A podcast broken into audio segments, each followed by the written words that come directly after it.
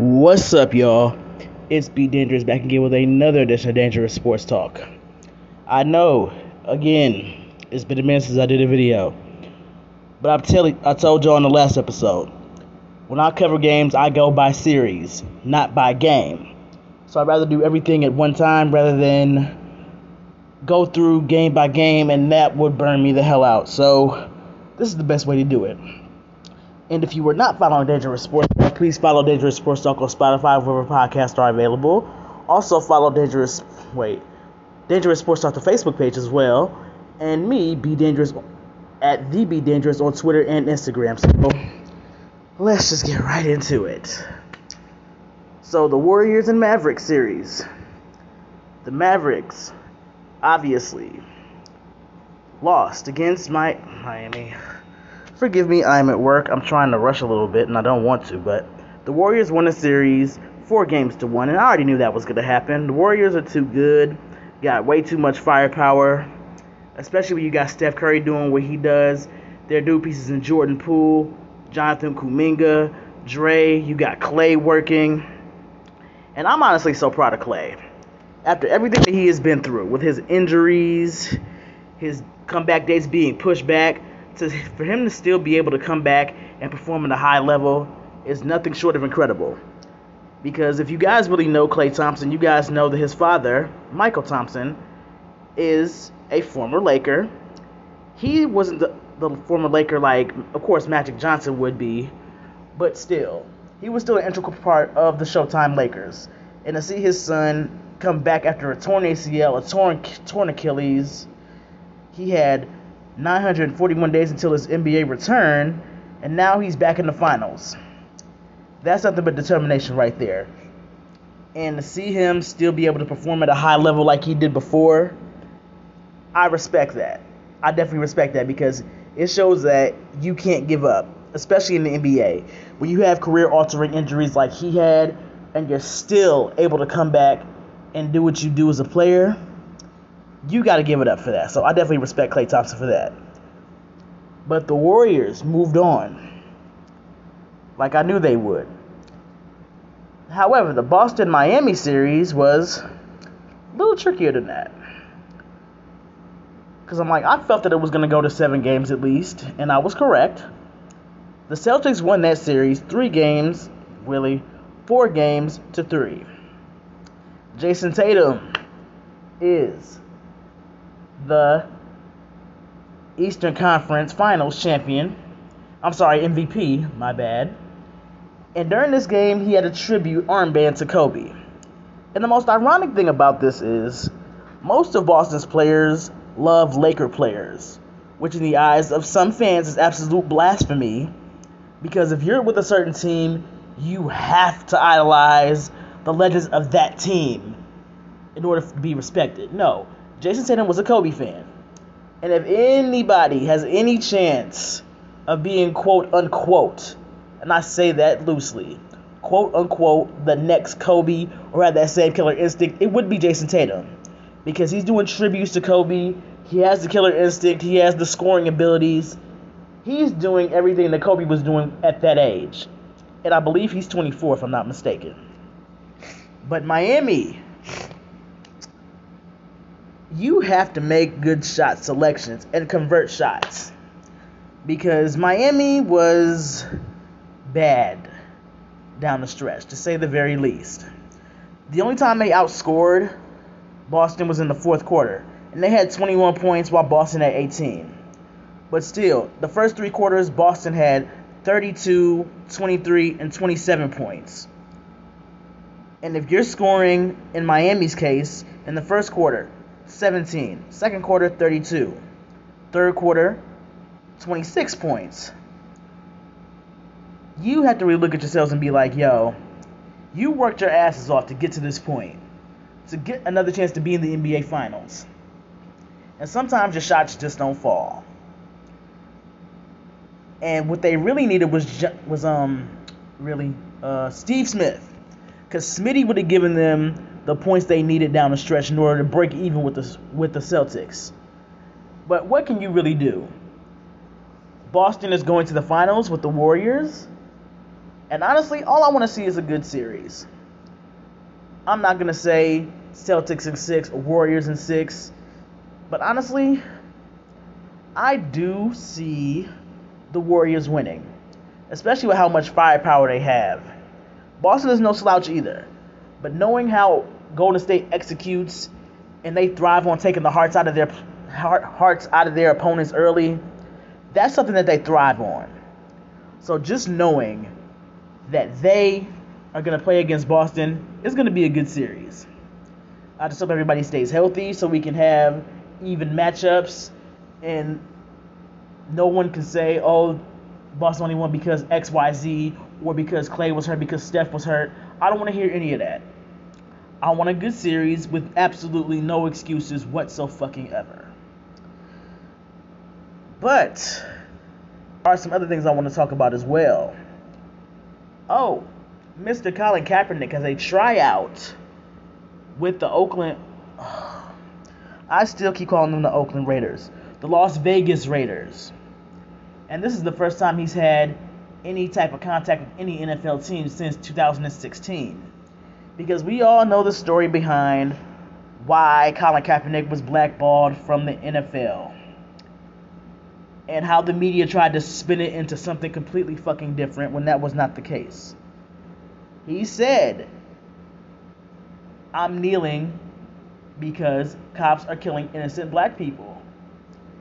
And the media, instead of dealing with the issue at hand, they took that and said, oh, he's unpatriotic, he doesn't like being American, so he isn't one of us, and we're just going to blackball this dude because he's not standing up for the anthem. That's what the narrative was. But ever since then, people have been fighting for Colin Kaepernick to be back in the NFL because we know that he is a former Super Bowl champion, and he is better than half the quarterbacks that are in the NFL right now. So to see him get another chance with another team, even if it's a tryout, I don't really see Las Vegas giving him a chance to be on the team. It would be awesome if he did. It would be absolutely awesome. But in taking him, I know they're going to face a lot of criticism, saying how they shouldn't have took a chance on a guy that's a troublemaker. I'm like, well, for that, he may as well just walked up and shot his coach when he was in San Francisco. Like, there's a lot more things to worry about in the NFL over a player kneeling for the national anthem. But what can I say? I'm glad he has another chance to play on an NFL team. And I hope, I really, really hope that he does get another chance to be on an NFL roster where he should have been in the first place. Now, this subject here, I had to wait a couple of days for certain things to really come out before I talked about it, because I don't like talking about things when the story first breaks, because certain things will circulate and certain things will happen, and then after I talk about it, more stuff will happen to this subject, and I'm like, okay, just let me get a minute to let a couple of days go by before I actually talk about everything, because I don't want to miss anything. But what I'm talking about is that Naomi and Sasha Banks walked out of WWE Raw and put their women's tag team belts on the desk of Vince McMahon and left the company. And for that, they were suspended indefinitely. The reasons for them walking out is because they felt like they weren't appreciated and they were just being put in matches instead of being valued by the company. And honestly, I don't blame them for leaving, because WWE has had a bad habit, of releasing talent for no particular fucking reason, and then the talent that you have, you don't fully appreciate or completely execute the way that you should be. So when you have these two ladies, who are probably two of the best on your roster, when they leave, you're going to look for other ladies in the company to take on the load that they had. And especially with them being two African-American ladies, that's going to be looked at with more criticism. Say Liv Morgan or Becky Lynch left the company. There will be a lot more sympathy than they're getting. And then with Roman leaving the company to do whatever he wants to do, that just leaves a huge void on SmackDown and WWE. Because for the last 2 years or so, Roman was like a band-aid to keep the issues that was really going on under wraps. But the real fans already know. WWE has been on bullshit for years. Years. And shit like this is why Stone Cold walked out. Because he didn't like where they were going creatively. They were just putting in matches with no real build-up. And it's like, I think in Vince McMahon's eyes, talent's supposed to do whatever he says, and if they don't like it, they just have to bite their lip and take it. But no, these two ladies know their worth. And since they suspended them instead of firing them, that tells me that they don't want them to go to AEW, because AEW will show you what to do with these ladies. I'm sure Naomi could have a much better career over there than WWE, because Naomi, she's been, I guess, appreciated to an extent. She was the first black woman champion at WrestleMania, which I love. Sasha Banks is a superstar as well. And to lose her to AEW would be a huge blow to the women's division. Because, of course, she's a homegrown WWE star. So to have her go over there, it would be all bad for them. Because it's like you already got rid of a chunk of talent with no valid explanation. And you have... what rosters you have left, they're the ones that are carrying this company. And if you lose that backbone, you're not going to have anything to stand on. So just knowing that WWE is on some more bullshit, it just makes me sad for the talent that... it makes me sad for the talent that has nowhere to go after this. Because they spent their whole lives training to be a professional wrestler, then they get it. Then the company in question doesn't truly value them or really use them to their full potential. Like, they have nowhere to go after that. But like I said, with AEW being there and WWE not being the only game in town anymore, they're going to have some place to really shine and thrive the way that they should have been doing in WWE. So it's just a lot. Like, I respect them for walking out because they felt like they weren't being treated right. In this business, you can never truly say never, especially in the wrestling business, because they can be suspended for X amount of time. And then out of the blue, they'll come back with a new contract and negotiation, and it might not be public, but they'll bring them back. So that's what I'm hoping happens, because they didn't fire neither of them. But walking out on a show is a big no-no. Because fans are expecting to see you. You can never just walk off the job and go home. But those that have the balls to do it, they always made sure that they got what they deserved tenfold. Because that's exactly what Austin did. After he walked out, he came back as the general manager of Raw. And Stone Cold was just as good as he was when he was wrestling. But I just hope that they get this shit together, because you're pretty much hanging by a thread. Your biggest superstar has already left and vacated the unified titles. Two of your women's tag team champions just walked out. Now people are looking at you like, well, what the hell are you doing down there? And Stephanie left. Stephanie left the company. Now, they just fired Shane for the fiasco that happened at the Royal Rumble.